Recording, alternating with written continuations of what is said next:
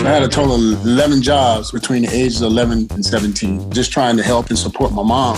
When I gave away my ATS resume template that I used to charge $3,000 for. If I were someone that wanted to work with you, I think the thing that would resonate with me the most is the fact that you have been as far as they will fall.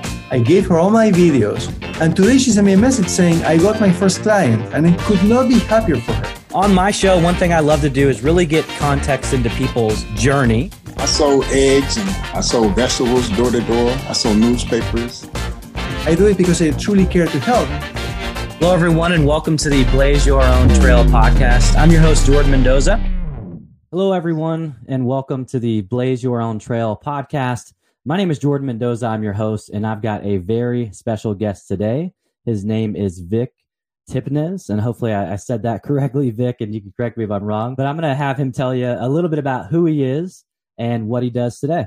Yeah, so um, I'm a healthcare entrepreneur. Built the, the, largest medical sleep testing company in the country, or not the world. And we're an international company. We have offices in North America, South America. We're opening an office in Mexico City this year too. And you know, I'm excited to be on the show and chat a little more with you. Awesome, man. Awesome. Well, my favorite part of the show, as we kind of talked off air, is really taking a rewind, man, and finding out about your journey. And the show is all about blazing your own trail and everything that I've done my research on, you definitely qualify as a trailblazer. And I know that you're not, you're just getting started, man. You're, you're not stopping anytime soon. So let's take a, a, rewind. So if you can share with the audience, you know, where were you born and raised? And let's talk about those formative years, elementary, middle to high school. And then what kind of stuff did you get into? So, you know, I was born in, in Leicester, England, 1976. I grew up in England, and you know, we we were actually you know upper middle class in in the UK, and you know, went to private school and all this stuff. And then I remember all the snow we had and all that stuff. And then it was I was around seven, eight years old when we moved to Tallahassee, Florida.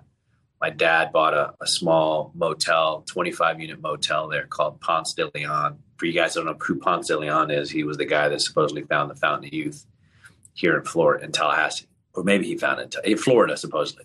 Anyway, and we pretty much, you know, went from this nice posh lifestyle to living in a motel, working in the motel, and I, I grew up there pretty much from the age of you know seven or eight till I was about you know 18 years old. Awesome, man, awesome. And so, what was that experience like? Anytime I think about living in a hotel, you know, you think of like Home Alone 2, right? The kid gets to live in the hotel, and and I'm sure it was a little bit different than that in the Tallahassee area. So I'd love for you to just share a little context. What are some lessons that maybe you learned from seeing your dad have this business? You know, he's probably he's on the grind every day. You mentioned family work there. You probably had stuff to do. So what are some early lessons that you learned in seeing your dad have that business and also seeing another side, right? Because you said you came from this posh lifestyle in England and then now here you are in in a hotel in the United States, and I'm I'm sure it was a little bit different of an environment. So I'd love to really get your your take on what that was like, what the transition was like, and then also, you know, I don't know, did you have an English accent when you arrived because you don't have one now? So I'm just curious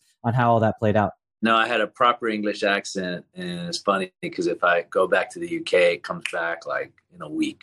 Like I'm back, you know, talking like the Brits, you know, talking exact like it just comes back. So it's just natural to me when I came here, I had to adjust. You know, I got picked on because I had this British accent. You know, this skinny kid. You know, I had a British accent, Tallahassee, Florida. Like, you know, what the fuck? So, you know, it wasn't Home Alone 2. I can promise you that. You know, my dad was a, a very frugal person, and he was a very hardworking man.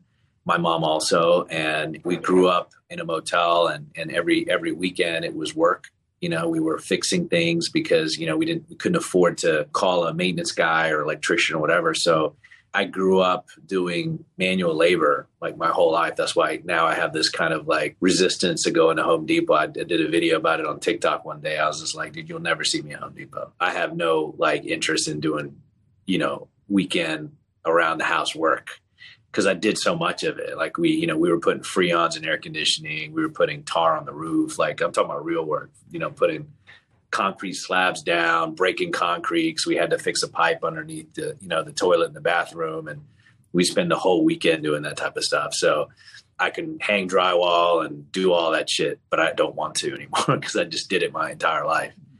You know, yeah, so no, I, I know the feeling, man.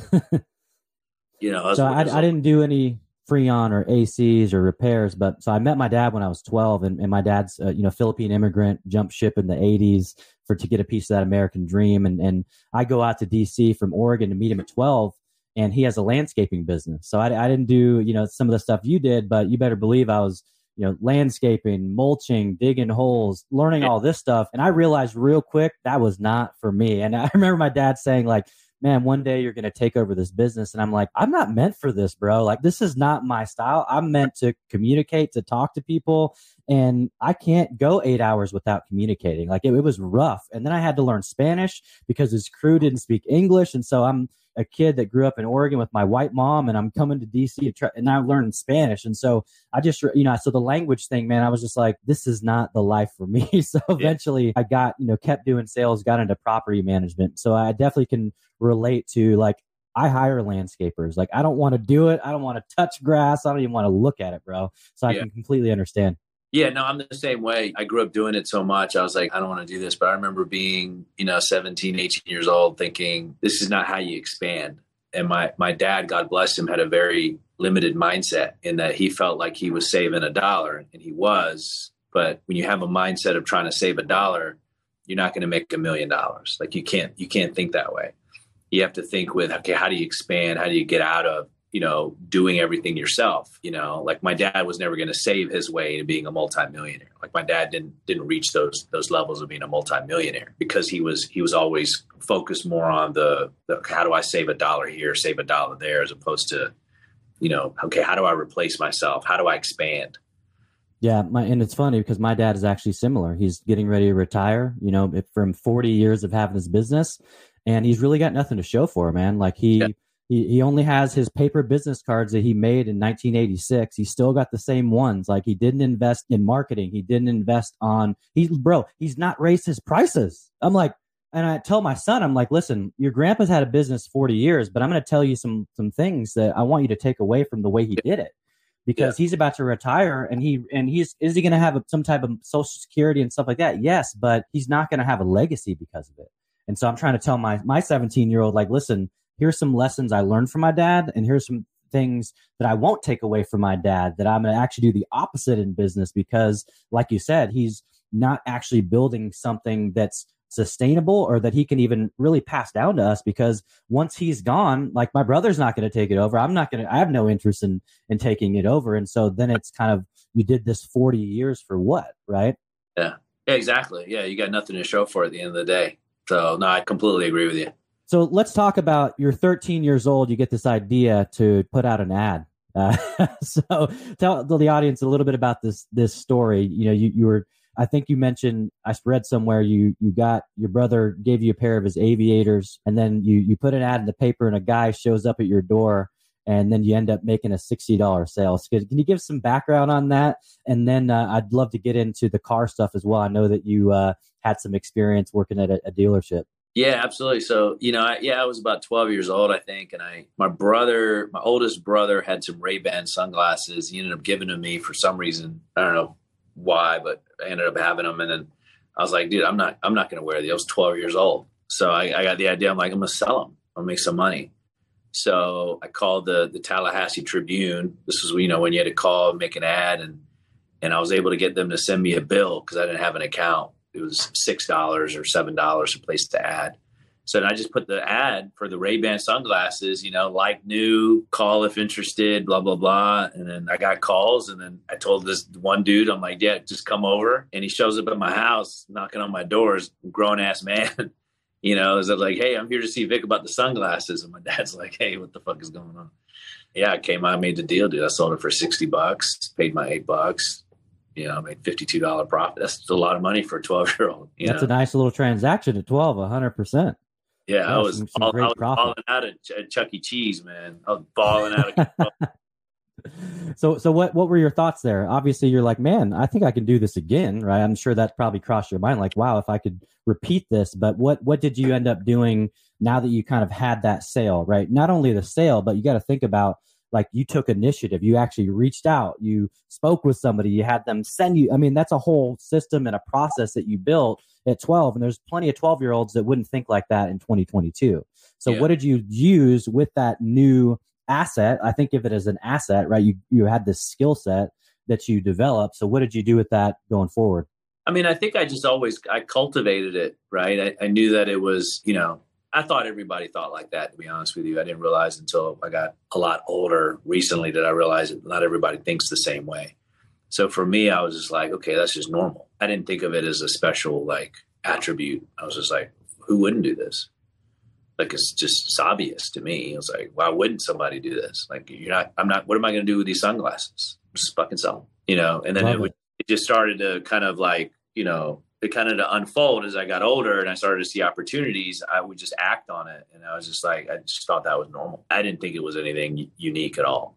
Yeah, and and that's what is unique is action, right? I mean, especially now, there's so many people that are so comfortable being comfortable. You know, no one wants to be unstable and instability is what creates stability not the not the other way around you know so what would you say to people that have a hard time taking action what would you what was like one or two tips you would give today well i mean i think people that don't take action just i guess the best advice would be just like you got to get out of your head and you got to do something like you don't want to be known for a guy that just talks all the time. You got to take some action and you got to move. That's the only way anything's going to happen. It's like the secret, right? The biggest fraud about the secret is that they don't talk about any any sort of action. You know, like you're just going to sit around and dream up a, an amazing life. This is not going to happen. People got to understand that, and or they think they're actually taking a lot of action. The reality is they're not. You know, so many people are so inactive, so inactive and they don't understand the amount of effort it takes to actually create something great in their life like how much effort and action you have to constantly be in action to get something done. And i think sometimes the only way for somebody that is inactive to see it is to be around somebody that's active and be like oh wow. Like it's not an accident that somebody's successful. Yeah no i completely agree. Success leaves clues 100% right? You see someone else yeah. doing it and all of a sudden you're like how do they have the things that they have? Like, why are they, you know, right. moving the ball down the field, and why am I sitting here on the bench? Like, what what's right. going on? And so it's all about, I think, perspective, but also seeing those examples is is a hundred percent huge. Let's talk high school, man. So, how was high school for you? Is it something you enjoyed. For for me, I hated it. Honestly, I, I'm you know basically scathed my way through barely, you know, and I was just that disruptive kid that was daydreaming and imagining about what I was going to do after school. So, I, and I was a break dancer for ten years too. So that that helped get the ladies in high school and you know doing windmills in the halls and stuff like that. But that was more my focus was just trying to have some fun. So, what was the experience like for you? I hated high school. I hated it. I mean, I played sports, played soccer in high school and all that stuff, but I hated it from the aspect of I just knew that school wasn't for me. Like all I did in high school, I, I'm surprised I even I graduated. Like just I got C's and D's and F's. Never paid attention in class. I was always daydreaming about the shit I was going to be doing in the future, and I just knew that like high school wasn't for me. Like I, I was not going to be, you know, a Rhodes Scholar and you know, go get a degree and all this stuff. Like it just wasn't for me. And it wasn't because I was dumb. It's just it just wasn't for me. I didn't want to apply my my energy to that. So, you know, I just I focused on just playing sports and girls really. It was, it was pretty much it. That was my life at that time. And I was just, you know, being a kid. But I was always I was always focusing on the future, like what did I want to do, how I was going to do it. Like I knew I wanted to be a businessman. I knew that I wanted to be an entrepreneur. So I, I, was just always kind of just really kind of carefree. I never really stressed about stuff. I wasn't worried about my future. None of that. I was just like, okay, that's what I'm going to do. I just I had to get older. Really, it was kind of one of those things where I was just waiting. Yeah, I know that that resonates with me a lot. So, what did you do after high school? Did you did you get a job? You know, did you continue to work at the hotel? And when did this car dealership role come into play? I think right after I graduated high school, I had some other jobs. And then I pretty much at that point started working at a dealership selling cars. I really wanted to, I knew at that age, like I, I needed to learn how to sell better. Right. And I was already a good salesperson, but I wanted to get better. So I decided to go sell cars. And I was like within a few months, I was salesman of the month, like every month. And I was I was doing great as an 18 year old selling cars. And then I, I got recruited by Porsche Mercedes, which was a, a great compliment in, in the town I was in, Tallahassee. The you know the Porsche Mercedes Ferrari dealership there actually came over and, and recruited me to work work for them. And so that was a great compliment as an 18 year old. I thought I was the shit. You know, I was like, man, fucking Porsche wants me to fucking sell for them. Like, fucking, you know, and everybody else was like you know eight thousand years old over there. So I was like the youngest youngest guy, and I did that for a while. And then you know at the same time, my dad had his business, his motel business. And, you know, my dad's, my, my parents' health wasn't great. So my mom called me and she was like, Hey, I, I need you to come help us out. So I literally just packed up, like literally overnight, packed up my shit. I drove to Tampa and ended up, you know, living with my parents from 18 to maybe 20, 21, 22 years old, just working with my dad, trying to help him in his business. But I had no, I had no ambitions to take that business and grow it. Like I did not want to be in the motel business. I, I fucking hate that business. So I was just like, I don't want to do this for the rest of my life. So then I was thinking about the next thing. Okay, what do I do? What do I do? What do I do? And then an opportunity came where I was like, okay, I want to be in healthcare because my parents were sick. I was going to healthcare facilities. I, I, saw that the service in healthcare facilities was horrible for the most part. You know, they treat you like cattle. And so I thought, oh, here's an opportunity for me to get into a into a space that I feel like I can make a big difference. Plus, I knew at that age, like the hotel business is very, very dependent on the economy. Right, gas prices go up something happens, terrorism, blah blah blah. People stop traveling, and all of a sudden, you know, you got this big, you know, hotel asset. People aren't coming to stay and spend money. So, it wasn't something I wanted to be involved with. Makes sense. Makes hundred percent sense. So, what was that first role in healthcare? And what do you remember kind of from that maybe first 90 days in it? Did you kind of know then that it was something you wanted to pursue for the long haul? Yeah, for sure. I think that I really love healthcare. I think healthcare is an amazing industry to be in. I highly encourage a lot of people to get into the healthcare space. And one of the reasons I put out so much content about healthcare is that I want to encourage more entrepreneurs to be in healthcare. But I love healthcare from the very beginning. I just I loved every I loved all the different aspects of it. I learned a lot in my first company that I started that I built up and then I sold and made no money. I sold it for nine million dollars and walked away with like 150 grand you know, was in debt, all types of stuff. It's just, it, I made every entrepreneurial mistake you, you could imagine. But what I did gain was a lot of experience, you know, and I gained a lot of know how about what I should do and what I shouldn't do the next time around. So I pretty much was, you know, I worked for the company that bought me out for about four years.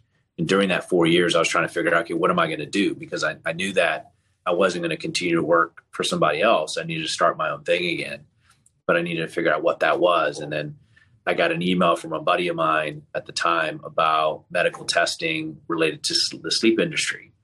And it was like, boom, that's it.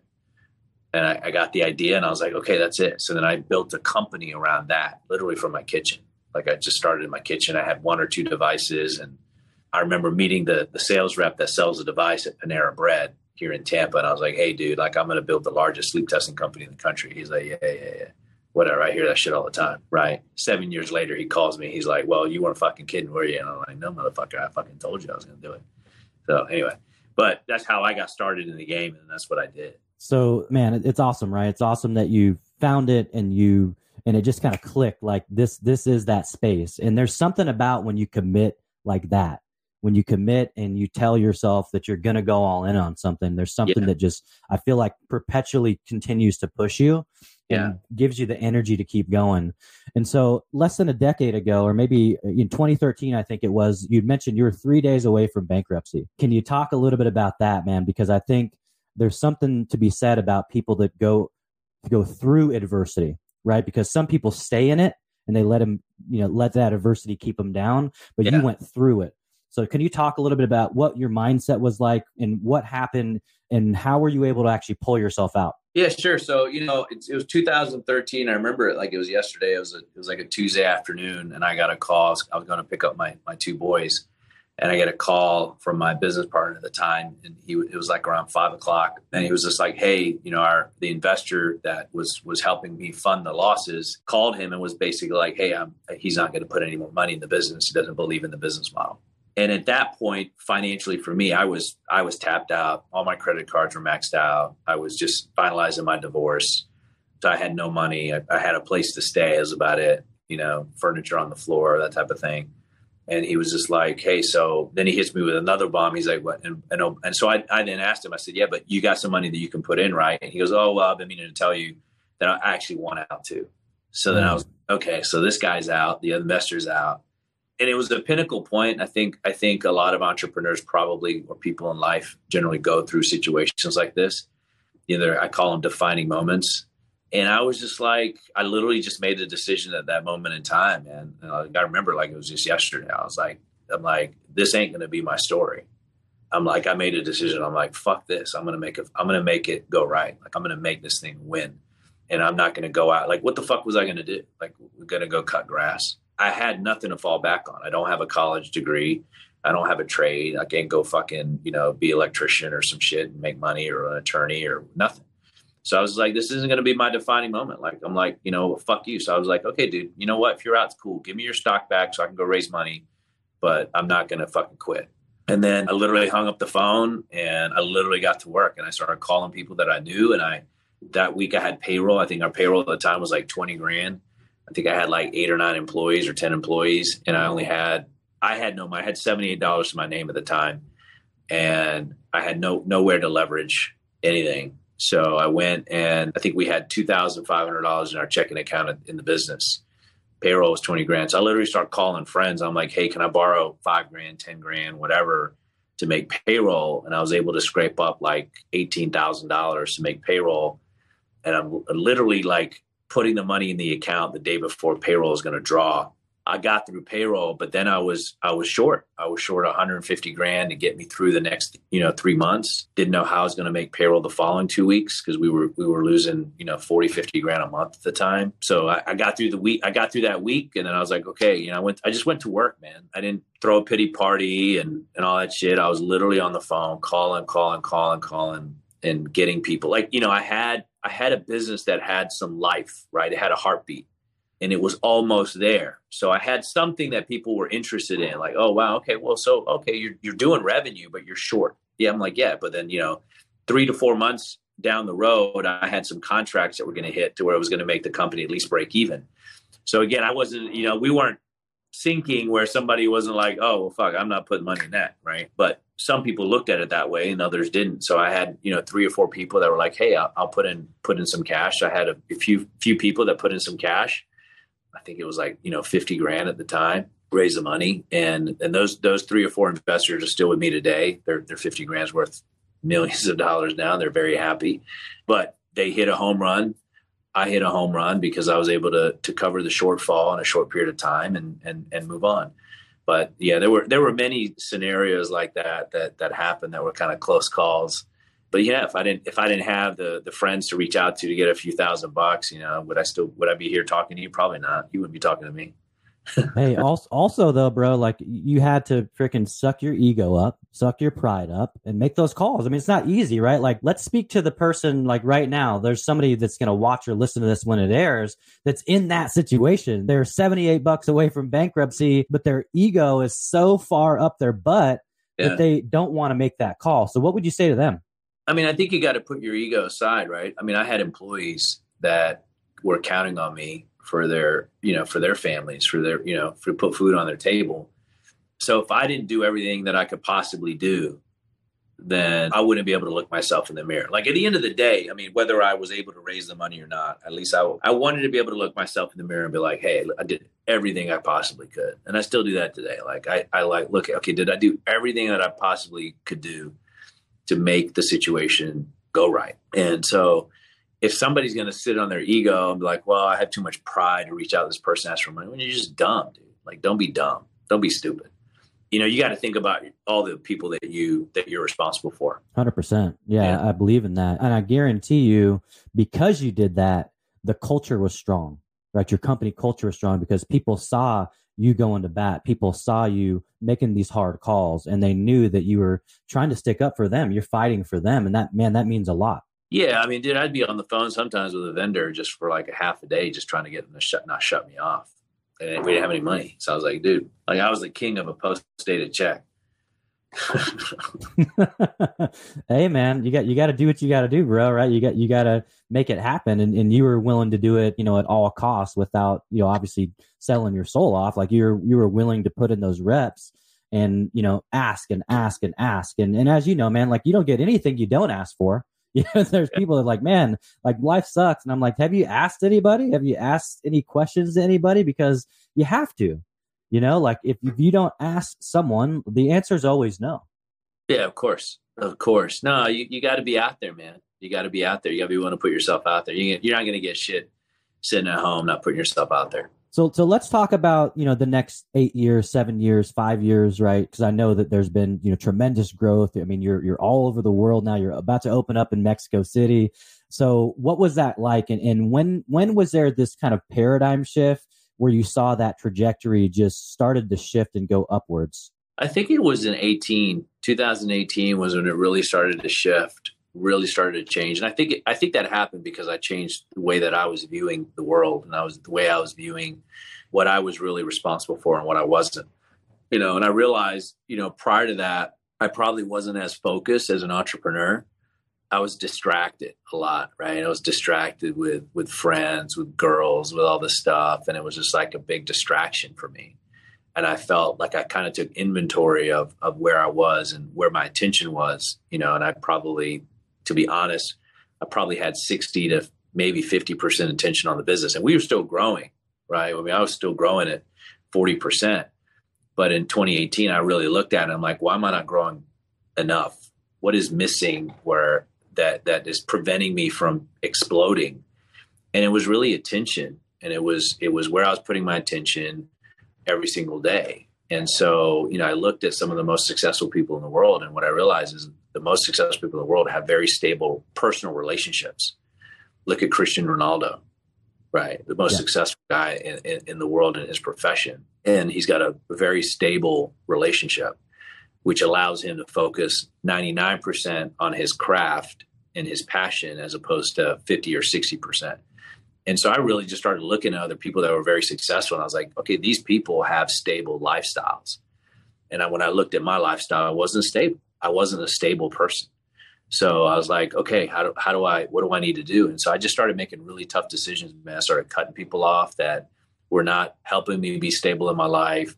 Started, you know, just cutting off every single toxic relationships I, I had. And I just said, okay, this what what do I really want in my life? And I just started focusing on that and I just I got to work. You know, I really got to work. And I, I since 2018 until now, I've, I've never worked harder in my life. Like it's every single day, 99% of my time, my attention is on is building my companies and and focused on expanding. And I'm outworking everybody else.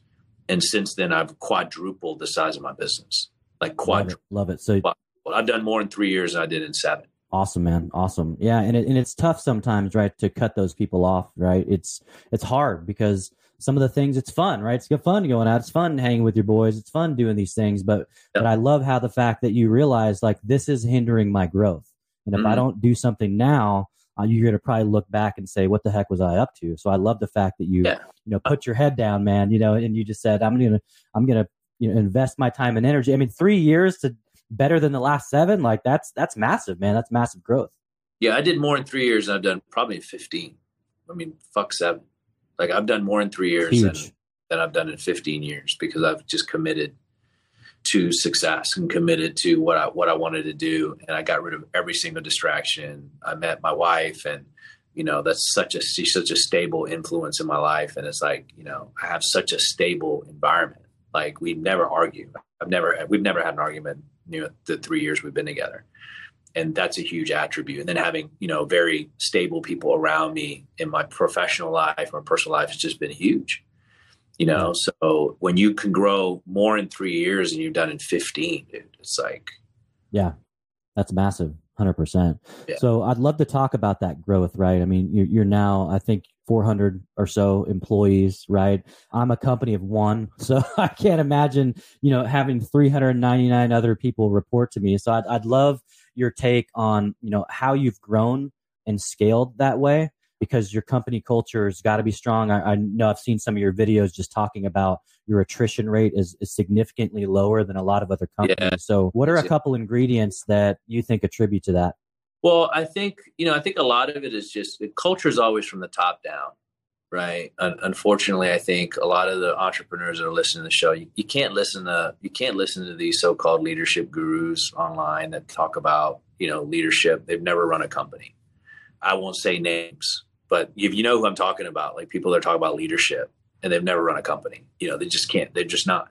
So the biggest thing I'll tell you is that company culture is from the top down if you got a non-engaged CEO, you're going to have a non-engaged team. If you got a CEO that's slacking off, fucking around, you're going to have a whole team and culture that's slacking off and fucking around. But if you have a CEO that's engaged and and runs the company to the ideal standard that he or she knows it should be, then you're going to have people that try to that are going to follow that, right? And that's the simplicity of it. And the other thing people don't understand is like, you know, there's all these books out there about company culture, and yes, you want company culture, but you know, the other thing is people people employees want want you to lead. They want somebody that's willing to, to make a decision. And right now you've got a whole culture of, of these so-called gurus that that tell leaders that they need to run their company like a like a democracy. It's not a fucking democracy. Like dude blackstone and my company they, there's no democracy right? It's a fucking dictatorship like we're going to run it the way that we're going to run it and either you're going to get on board with that or you're not and if you're not it's okay go find another democracy that you can be in but companies are not governments right? If you look at governments, look how well they, they run. They're all fucking well. broke. Not yeah. well at all. The government, they're broke. If they didn't have the ability to print money, they'd be even more broke. They'd be bankrupt, right? So companies are not democracies. Companies are, are dictatorships. Now you got to have the right dictator. Now the word dictatorship has a negative connotation. You think, oh, dictatorship, that you throwing people in fucking, you know, dungeons and giving them bread and water. No, dude. Like dictatorship from the aspect of like, yeah, you got to have a leader that just makes a decision right? You got to have a leader that says, "Hey, here's the ideal scene. Here's what we're trying to go for. Are you in or you out?" Right? You you can't have a leader that's like, "Hey, well, hey, hey, committee, what do you guys think?" Bro, that guy, so much of that. so much of that you know, going on. And you have like gurus like the Simon Sinek's of the world. Oh, you need to go listen to your. No, dude, that's he doesn't run a fucking company. Like Simon Sinek needs to go build a company, get hundreds of employees, and then go talk about leadership until then, he needs to like sit down and let the adults talk. Like the guy has no clue what he's doing. He has no clue what he's doing. He's never done it. You can't go sing kumbaya and all this bullshit. That's not how you run a business, right? You have to run a profitable business. In order to be profitable, you have to say, hey, this is what we're going for. Like I tell our employees all the time, we we want to be immensely profitable. We want to be shitting cash. We don't want to have thin margins. We want to have big margins. Why? Because we want to be around next year, 10 years, 20 years from now right? You're not going to get there singing kumbaya. And that's what all these people failed. Like they, these leaders just get soft, man. They get really soft. They listen to this kumbaya bullshit and they think, oh, this is the way to go. I need to have a, a get my employees together and listen to them and empathize. No, dude, no, no. You need to lead. You need to step up to the plate. You need to make the tough decisions. You need to make the decisions that are best for the business that help the business. If you take care, I've always followed this philosophy. If you take care of the business, the business will take care of you. If you make bad decisions for your business, right? Meaning overpaying for shit, keeping employees on your payroll that you shouldn't, but you feel bad that, you know, oh, well, but they're, you know, their relatives or this or no, dude. Like there's none of that shit here. Like if you perform, you're going to be here, you're going to be paid well. You don't perform, you're out. Like we're not going to fuck around for the business and, and make the business pay for something that the business shouldn't pay for. That's not how you run a business. That's how you go bankrupt right? And, yeah. and 65% of companies in the, in the in the United States are broke. They're not making money. 65% of businesses are making no money. That's a huge and, number, man. Yeah, and when you go into then you start peeling the onion back, what you see is probably got a Simon Sinek book sitting on their fucking counter, singing kumbaya, having all this bullshit going on, and they're not like making a decision saying, "Hey, dude, let's let's work." Like, let's make the tough decisions. Oh, we got to get rid of these 10 people because they're not productive. So instead of yeah. dicking around with that, get rid of them. And people yeah. don't want to make those tough decisions, and they think that reading some book is going to help them. It's not. It's not. Yeah, man, and that's why I left my last company. I was there 15 years, which is unheard of in 2022. Now people stick around for like 15 days or 15 months, you know. And so I was one of the most tenured guys in my role and I just started. We did a, a, recapitalization uh, in 2013, and man, the culture just started to take a dive. And I mean, I could kind of see it on the wall. And and one of the things that really frustrated and annoyed me about the company is they had all these task force, right? All these task force all around the U.S. Guess what? The same people were on every task force. It's like, how are you going to get anything done when the same? Right. It's like the sustainability task force is these VPs and and these regionals, and it's like why don't you get some diversity in the room? Like, have you seen what the corporate like picture looks like? And then and then we want to talk about diversity and inclusion, but you don't want to be diverse when you're building task force. It's like I don't understand that concept. And again, it's to your point. It's yeah, to your point. It's too many chiefs. Probably yeah, a lot of books by a lot of gurus that have never done shit, and that's what you get right there. That's what people got to stop. Like if anybody gets anything out of this podcast today, stop reading books and listen to people that have never done it. You're just going to be so much better off. Yeah. You're going to be so much better. It's like a dating expert coming to you saying, "I'm going to hook you up with your life partner," and you ask them like, "Well, are you married?" No, I haven't found the right person. the fuck? Like what the? And people will hire those people. They don't think like, "Well, hold on, but you haven't done it." I get guys coming to the office years ago. They're like, "Hey, man, I'm going to take you to the next level." I'm like, "Oh, really? You to take me to Okay, so tell me about your business." I'm like, "Okay, so you know, how many employees do you have?" Oh, we don't really have any. Oh, okay. What's your revenue? Oh, we did like you know six hundred thousand last year. And I'm like, I'm dude, at that time, I'm doing like ten million bucks at that time. I'm like, dude, you're gonna you're gonna take me like, bro, I should be fucking charging you. But people don't yeah. they don't think about that. They don't think about that. Like you really think like Warren Buffett says, like, hey, dude, I'm not gonna get financial advice from somebody that makes less money than me. Yeah. Yeah, hundred percent. Like, what a concept. Yep. But what do people so, do? Oh, okay, Mr. Consultant, I'm going to pay you fifteen thousand dollars a month. You're going to help me take it to the next level. Meanwhile, he's living with his fucking mom. Like it's just, just ridiculous, but it happens happens every day. A hundred percent. Every happens day. all the time. Yeah. So one thing I wanted to make sure I did on this on this episode was give a shout out to your media team. I don't know how many of them are around you right now, or, or you can hear me, but I man, they they're sharp. Right in here, but yeah, they bro, they're they are sharp. They're on it. I mean, I see the stuff that they're putting out. You know, they're consistent, and I know it takes a lot of work, man. So I just wanted to give them a huge shout out. I love I love what they do. I've been trying to connect with you and follow you on on you know all the platforms because I mean it's moving the needle, right? And you yeah. mentioned something in one video. You're like, I don't need to be on social media. Like I'm not doing this for the money. And I love that too because there's no pressure. Like you're just going to show up and you're going to speak your mind and you're going to educate and you're not afraid of what people think about you. So, what would you say to the people that maybe have that limiting belief where they're afraid to show up, they're afraid to speak their truth on social media, but they have something to say they feel like? So, what would you say to those folks? You know, well, I think you know you have to make a decision about if you feel that you've got information or life experience that's going to help somebody else. You know, at, at that point, do you want to keep it to yourself or do you want to help other people? I'm more for putting myself out there and saying things that I just believe in. Like, hey, it may be controversial. Okay, whatever. But I believe that it's true. And I believe that having that piece of information has bettered my life right? So if I can give you that piece of information that's going to better your life, then it's a win-win, right? So it's it's a bit of duty to say, hey, uh, why do I keep, want to keep it to myself? A lot of the people, you know, in the healthcare space, for example, they they don't want to tell other people to get into healthcare. They're like, no, don't tell people to get into healthcare because this can create competition. Okay, well, I don't, you know, I don't personally care. Like, dude, if you beat me and your competitor, good for you. Like that means I was slacking right? I tell my team all the time, like we don't we don't worry about competitors. We, we don't even I don't even know who our competitors are. All I know is we're kicking their ass, right? Because we're we're focused on what we're doing and making our product and services better every single day, right? So me getting out here on social media telling people to hey get into healthcare, start a healthcare company. I want brighter minds in the healthcare space. I'm not afraid to say hey get into healthcare space because I'm concerned that I'm going to somehow lose money or lose market share or whatever. I don't care right? Because again, it's the best it's the best man who wins. So I think if you have something that you that you feel is is helpful to society, I think you know the best thing to do is get it out there, let other people use it. Yeah, no, I 100% agree, and that's really how I got my journey. Really was actually LinkedIn was the first platform that I started to build an audience, and that was back in 2019 while I was in my corporate role. And I remember, man, like I would get so much crap from corporate because they're like, why do we see your every time we open LinkedIn, we see Jordan's face? Like, what is going on here? Are you working? And I'm like, I post a video in the morning.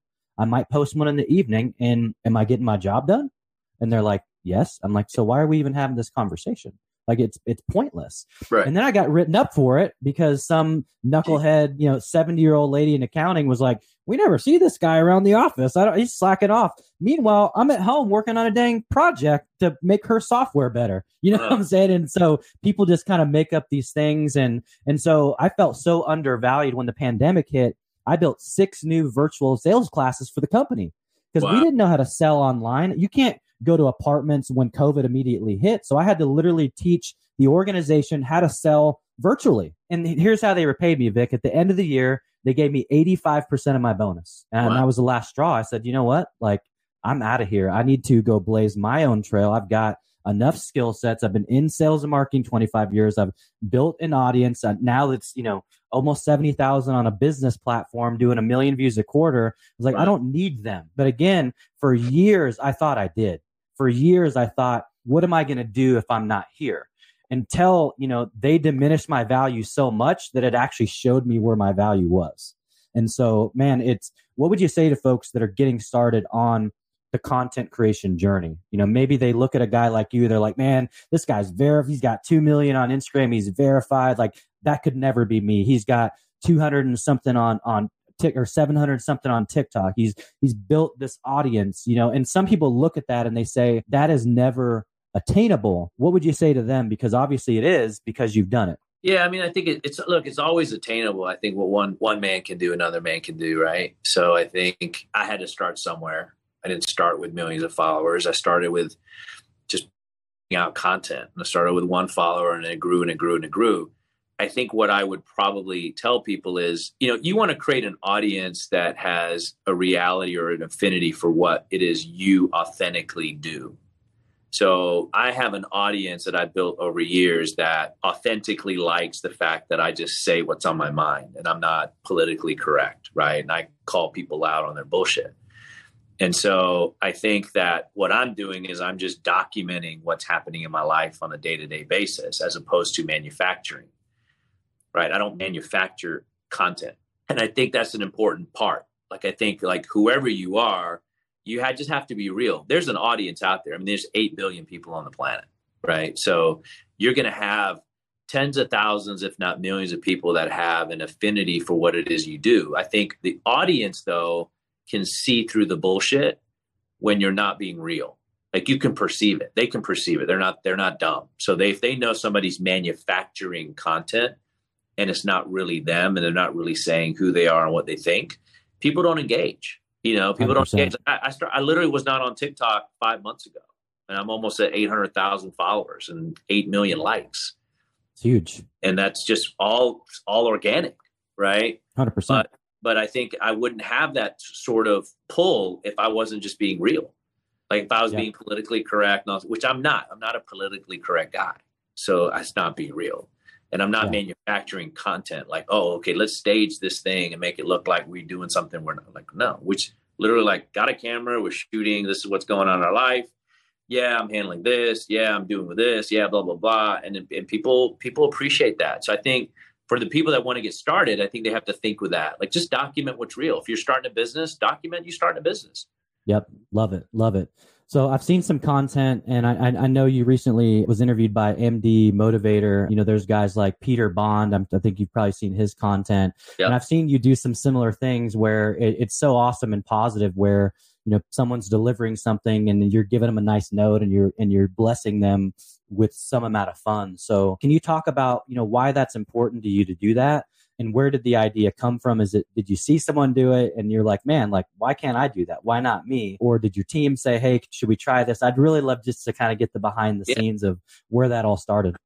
Well i mean i've always done it. I've just never documented it right? Like i i go to you know dinner or lunch and you know the waiter tells me about a story that you know dealing with and i will give them a hundred bucks or 200 bucks you know on a $50 bill on a $50 tab you know or I would just do nice things. You know, like I, bought my mother-in-law a brand new car or whatever. You know, I just do that, and I never really documented that stuff. So then I started seeing videos of people documenting, and I'm like, okay, I might as well just document it. So then we're just okay. Well, how do we document? Oh, well, let's well let's just look. Hey, it was I want to give something away, so let's just give it away. Let's give it to this guy, and we, we would find people that were actually in need. They, you know, they weren't they weren't like just you know they're doing well and driving a eighty thousand dollar SUV, and it's like, hey, here's a hundred bucks. Like we, we literally look for people that were in need. And then we found them and we would just reward them. And it would just, it was a game changer. Like one guy, you know, we, we gave $500 to, then he told me that he was two months behind on his car payment. I gave him another 500 bucks. He kept his car. We actually saw him. Somebody saw him like a month ago. He kept, he was able to keep his car and he was able to still work for, for Uber because, That's you know, awesome. extra cash. So those types of things are just kind of, you know, they're really special and cool. And I always enjoy doing surprising things for people that I that I love and care about. I do it every single day. You just don't get to see it because uh, we don't yeah. can't record all of it. But yeah, I do a lot for other people and I don't record it. So then you know, And you get the haters are like, oh, why are you recording? I'm like, well, dude, we want to show by example. Maybe that will get other people to do it again.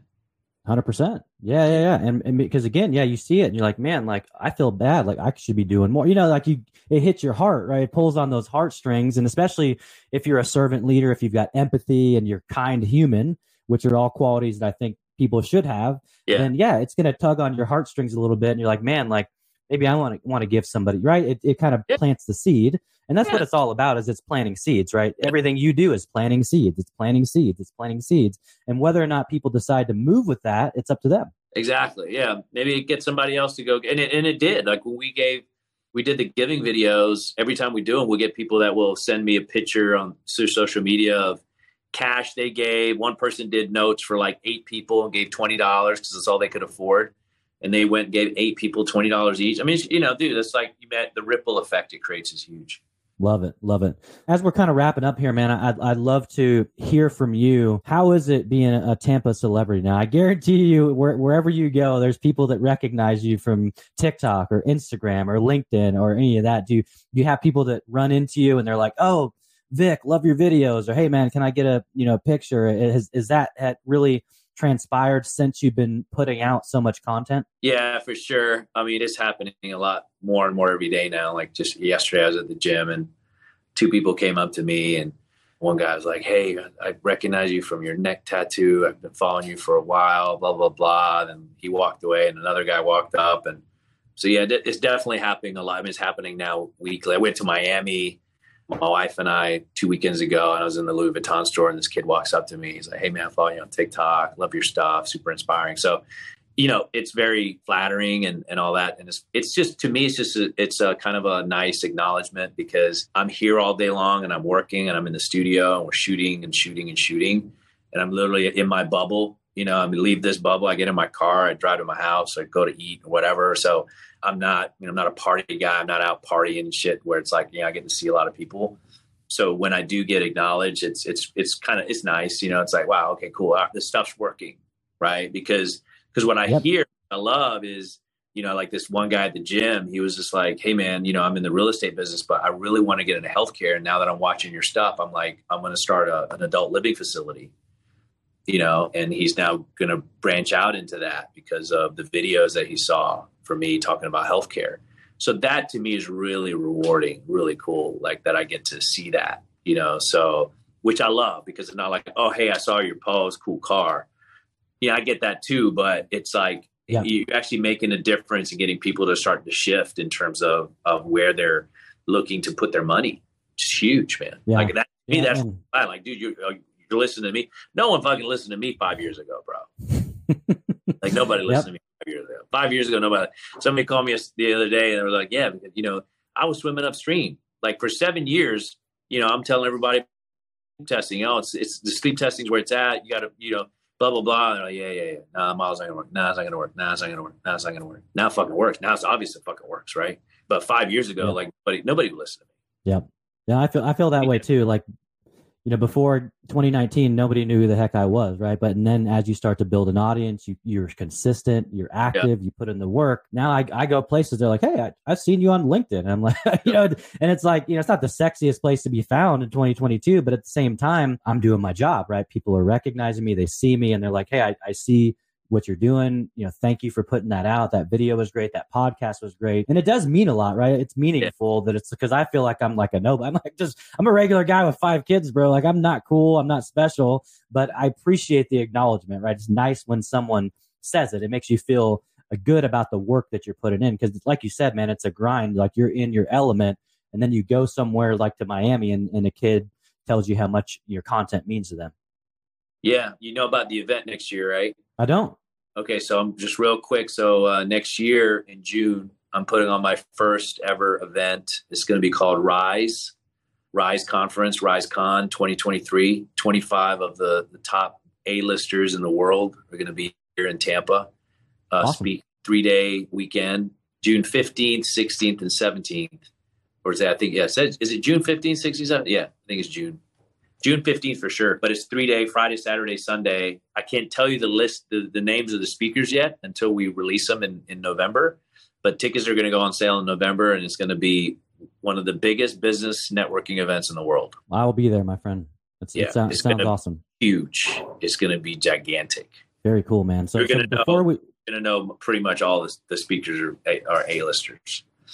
Awesome, man. Well, I'm excited to, to learn more about that. And I'd love for you to just tell everyone where you want them, you know, whether that's platform, your website, any of that, the best place you want them to go and, and do more diligence and research on you. Because there's going to be people that listen to this. There's so much value, there's so much wisdom.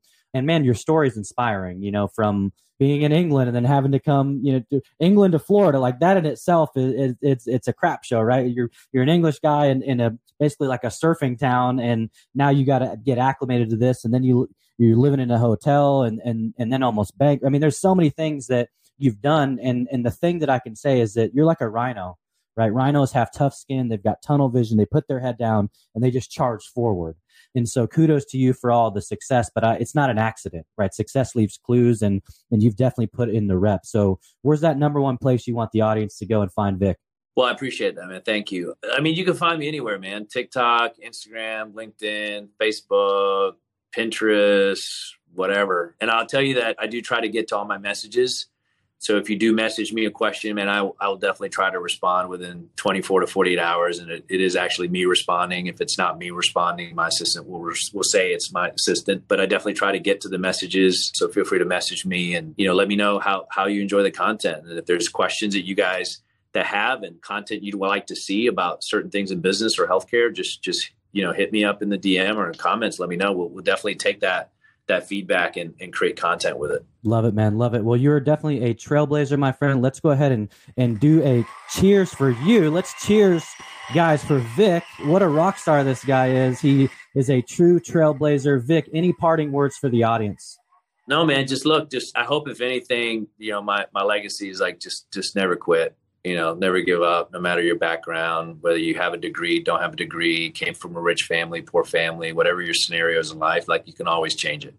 You can always change it. Even today, you could be 45 years old, 55 years old, and you can still change the trajectory of your life. You just got to make a decision and, and just just go for it. Love it, man. And I, I didn't know what I wanted to be when I grew up till I was 39. I think you said 38 in in uh, some yeah. content somewhere. So so yeah, that, that that's a true testament, right? That like you don't have to have it all figured out because there's a plenty of 50 and 60 year olds that are still trying to figure it out. They're still out there fumbling around and trying to figure yeah. out what trail they're going to blaze. He started, he started KFC when he was 60.